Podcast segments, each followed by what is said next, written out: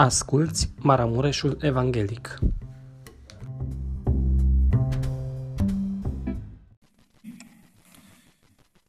Ascultăm cuvântul Domnului din Epistola lui Pavel către Filimon, versetul 10.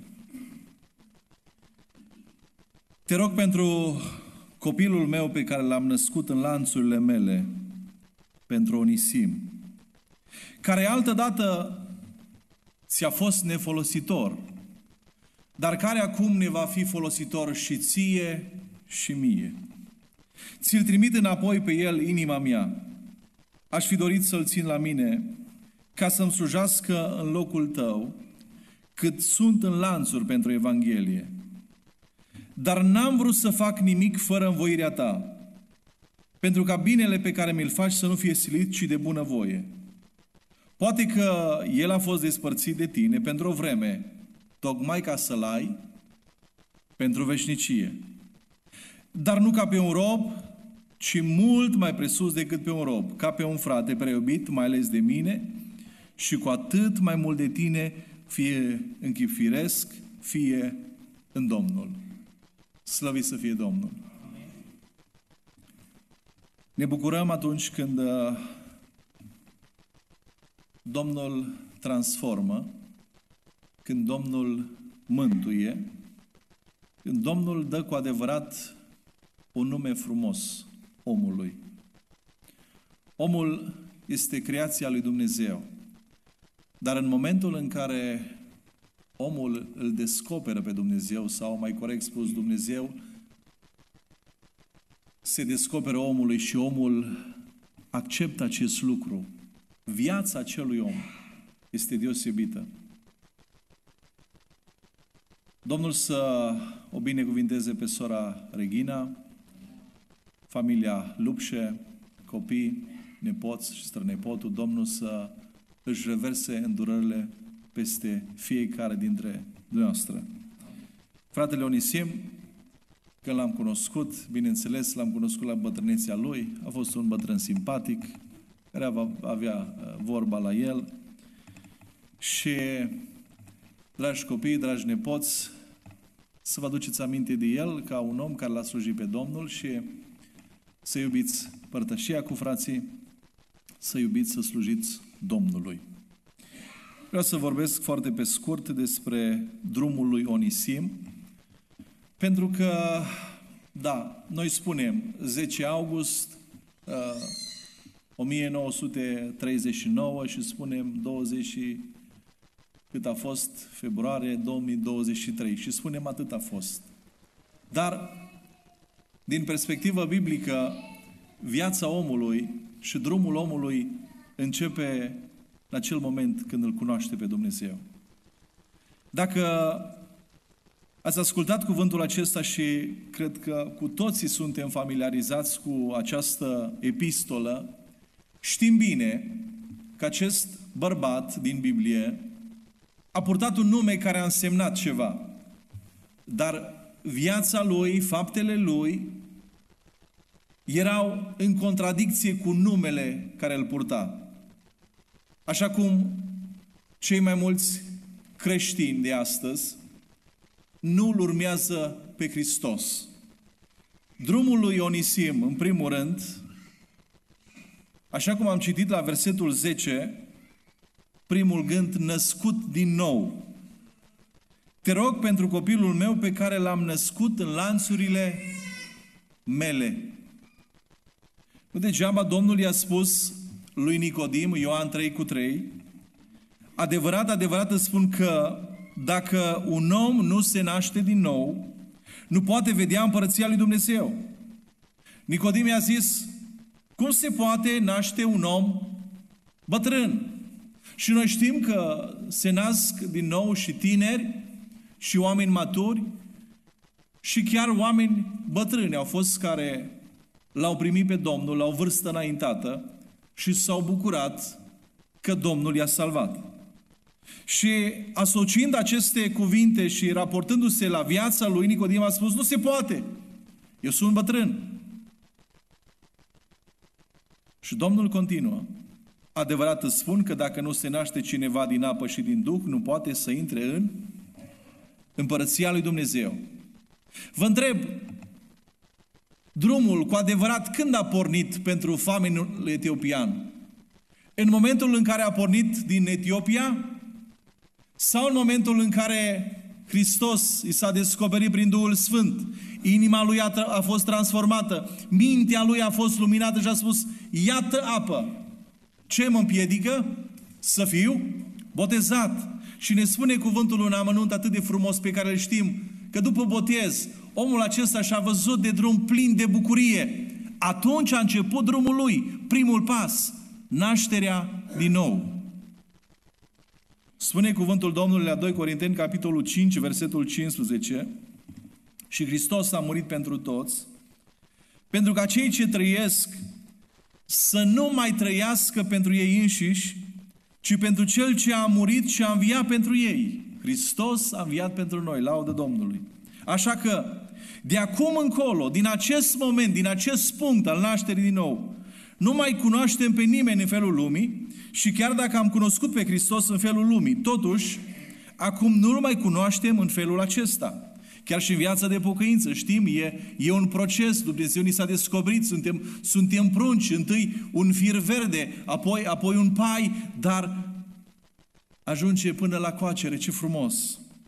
Deci dacă este cineva în Hristos, este o făptură nouă. Cele vechi s-au dus. Numele i-a rămas și numele care l-am primit de la părinții noștri îl avem până la sfârșitul vieții. Dar cu adevărat numele a căpătat însemnătate, cu adevărat Onisim a fost folositor în momentul în care a capitulat înaintea lui Dumnezeu, nu s-a sfit în fața unui bătrân care i-a predicat în închisoare să spună, da, am greșit în fața stăpânului, am fost prins, am fugit, sunt gata să plătesc prețul, îl plătesc, dar eu sunt răscumpărat. Dar eu sunt al Domnului, de acum viața mea este schimbată. Al doilea gând. Am văzut de la versetul 11 uh, cum uh, Apostolul Pavel are această pledoarie și uh, o introducere frumoasă, fină în, în scrisoarea lui pentru stăpânul lui Onisim și spune care altă dată ți-a fost nefolositor, dar care acum îți va fi folositor și ție și mie. De ce o are? De ce? Aș fi dorit să-l țin la mine ca să-mi slujească. Pavele, cine să slujească? Unul care și-a furat stăpânul, unul care, nu ne, so- care ne socotește autoritatea și Pavel a știut bine, nu este născut din nou. Și omul născut din nou, al doilea gând, este crescut în slujire. Nu putem să creștem fără slujire. Nu putem să creștem în afara lucrării lui Dumnezeu. Nu putem să creștem în afara bisericii lui Dumnezeu. Omul transformat, dragii mei, nu se rezumă doar la o trăire lăuntrică. Se vede și în viața lui, chiar și în trupul lui, nu? Un om născut din nou este schimbat, este transformat. Fața lui luminează. Poate apelează și la, la estetică. Vede, vede că Dumnezeu l-a creat într-un mod frumos și chiar trebuie să arate frumos. Apoi, văd cei din casă cum a spus Domnul și despre uh, Zacheu, astăzi a intrat mântuirea în casa aceasta. Nu vede numai cel mântuit, vede și cel de lângă el. Dar ce-i frumos? Că trebuie să vadă și cei de afară. Și despre asta vorbim despre, de aceea vorbim despre slujire. Coloseni, capitolul 1, de la primul verset, Spune apostolul, și o să citesc aceste versete, Pavel, apostol al lui Iisus Hristos, prin voia lui Dumnezeu și fratele Timotei, către sfinții și frații credincioși în Hristos. Ce frumos! Sfinții și frații credincioși în Hristos care sunt în Colose, har și pace de la Dumnezeu Tatăl nostru și de la Domnul Isus Hristos. Mulțumim lui Dumnezeu Tatăl Domnului nostru Isus Hristos, căci ne rugăm neîncetat pentru voi. O lucrare frumoasă, o lucrare de slujire. Și am auzit despre credința voastră. Credința este ceva teoretic sau credința este demonstrată în fapte și în slujire. Am auzit despre credința voastră în Hristos și despre dragostea pe care o aveți față de toți sfinții din pricina nădejdii care vă așteaptă în ceruri și despre care ați auzit mai dinainte în cuvântul adevărului Evangheliei, care a ajuns până la voi și este în toată lumea, unde dăroade și merge crescând ca și între voi. Și aceasta din ziua în care ați auzit și ați cunoscut Harul lui Dumnezeu în adevăr, cum ați învățat de la Epafras, prea iubitul nostru tovarăș de slujbă. El este un credincios slujitor al lui Hristos pentru voi.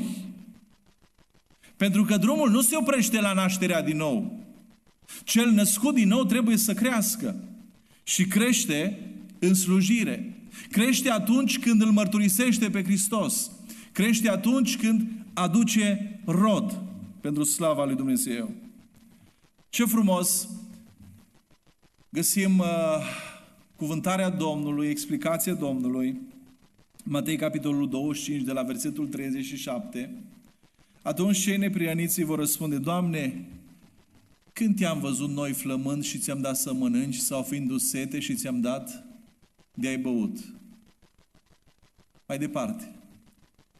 Doamne, noi n-am avut dar special să cântăm, să fim uh, mari evangeliști.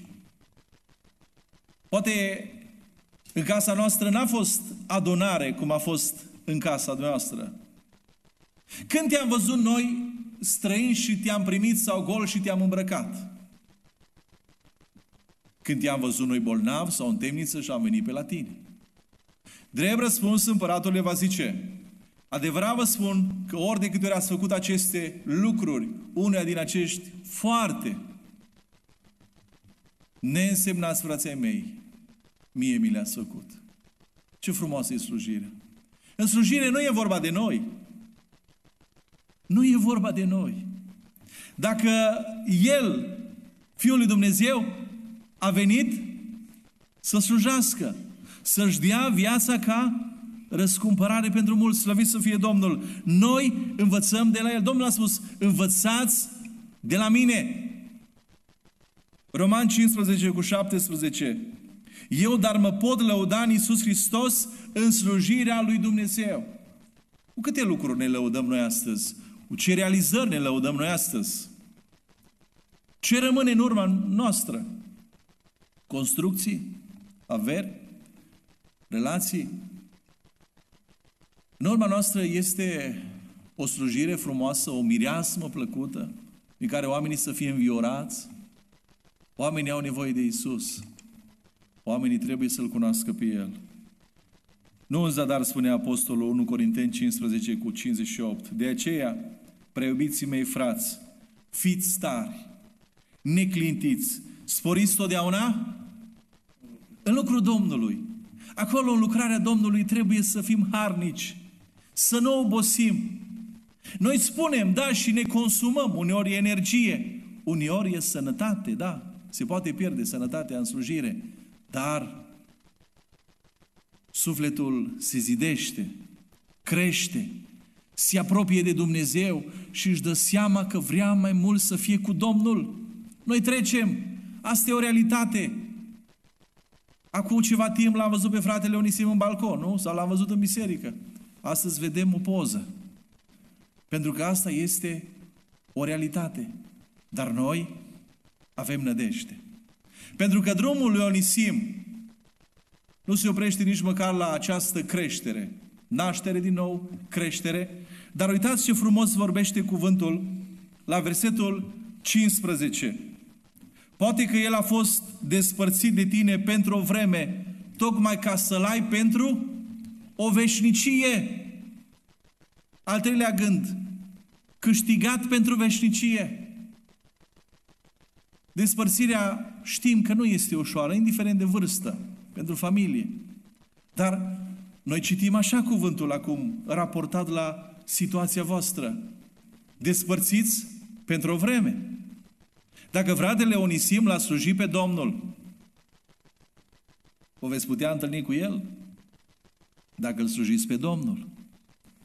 Dacă ați fost născuți din nou, dacă creșteți înaintea Domnului, căutați părtășia cu Domnul în rugăciune, în cuvânt. Ne plac tuturor, frați și surori, tuturor ne plac promisiunile lui Dumnezeu. Dar promisiunile lui Dumnezeu sunt condiționate. Și asta nu să ne oprească, ci asta ca să ne stârnească și să realizăm fiecare dintre noi că suntem dependenți de El. Să realizăm că El este comoara noastră. El este mântuirea noastră. Filipeni 3 cu 10. Și să-L cunosc pe El. Și puterea învierii Lui. Și părtășia suferințelor Lui și să mă fac asemenea cu moartea Lui. Ca să ajung cu orice echip, dacă voi putea, la învierea din morți. Nu că am și câștigat premiul, dar alerg înainte căutând să-L apuc. Întrucât și eu am fost apucat de Hristos Iisus. Fraților, eu nu cred că l-am apucat încă, dar fac un singur lucru. Uitând ce este în urma mea și aruncându-mă spre ce este înainte, alerg spre țintă pentru premiul chemării cerești al lui Dumnezeu în Hristos Iisus. Pentru că nu e o nădejde falsă, pentru că nu este o chemare ieftină, ci e chemarea lui Hristos, e făgăduința lui Hristos. Și Hristos își ține promisiunile, lăudat să fie Domnul. N-a fost un om, omul este schimbător. Omul de multe ori renunță ușor la ceea ce a spus, dar Dumnezeu este credincios. Așa că, dragii mei, merită să-L slujim pe Domnul. Pentru că finalul nu este mormântul, finalul este veșnicia. Dar impropriu spus, dar, dar suntem limitați, suntem oameni, cunoaștem această dimensiune. De fapt, nu este un final. Este o binecuvântare veșnică. O prezență în fața lui Hristos. 1 Ioan, capitolul 5, versetul 10. Cine crede în Fiul lui Dumnezeu, are mărturisirea aceasta în el. Cine nu crede pe Dumnezeu îl face mincinos, fiindcă nu crede mărturisirea pe care a făcut-o Dumnezeu despre Fiul Său. Și mărturisirea este aceasta. Dumnezeu ne-a dat viața veșnică și această viață este în Fiul Său. Lăudați să fie Domnul. Cine are pe Fiul are viața. Cine n-are pe Fiul lui Dumnezeu n-are viața. V-am scris aceste lucruri ca să știți că voi care credeți în numele Fiului Dumnezeu aveți viață veșnică. Slăvit să fie Domnul. Și cu astfel de cuvinte, da, ne îmbărbătăm la priveghiul la înmormântări, pentru că știm că a vorbit Dumnezeu. Avem această nădejde sfântă. Într-o zi vom fi cu El. Noi avem viață, o viață nouă prin Hristos. Și dacă noi trăim cu Hristos, cum spunea Apostolul Pavel, n-am ajuns încă la premiu, dar premiul există. Premiul mă așteaptă. Dumnezeu a spus, dacă se desface casa pământească a cortului nostru, trupesc, avem o clădire în cer care nu este făcută de mână, ci este veșnică, slăvit să fie Domnul. Roman, capitolul 2, versetul 4 spune, ultima parte, nu vezi tu că bunătatea lui Dumnezeu te îndeamnă la pocăință? Dar cu împietrirea inimii tale care nu vrea să se pocăiască, îți adune o comoară de mânie pentru ziua mâniei și arătării drepte judecății lui Dumnezeu, care va răsplăti fiecare după faptele lui, și anume va da viața veșnică celor ce prin stăruința în bine caută slava, cinstea și nemurirea și va da mânie și urgie celor ce din duc de gâlceavă se împotrivesc adevărului și ascultă de nelegire. Necaz și strâmtorare vor veni peste orice suflet omenesc care face răul, întâi peste iudeu, apoi peste grec. Slavă, cinste și pace vor veni însă peste oricine face binele, întâi peste iudeu, apoi peste grec. Căci înaintea lui Dumnezeu nu se are în vedere fața omului. Născut din nou, crescut în slujire, câștigat pentru veșnicie. Slăvit să fie Domnul. Merită să trăim pentru Domnul? Avem nădejde, avem speranță și nu vom avea parte de iluzii, nu vom avea parte de deziluzii. Într-o zi vom fi cu Domnul nostru. Într-o zi ne vom vedea cu cei dragi. Rămâneți tari și uitați-vă țintă la Domnul. Slujiți-L pe Domnul din toată inima. Amin.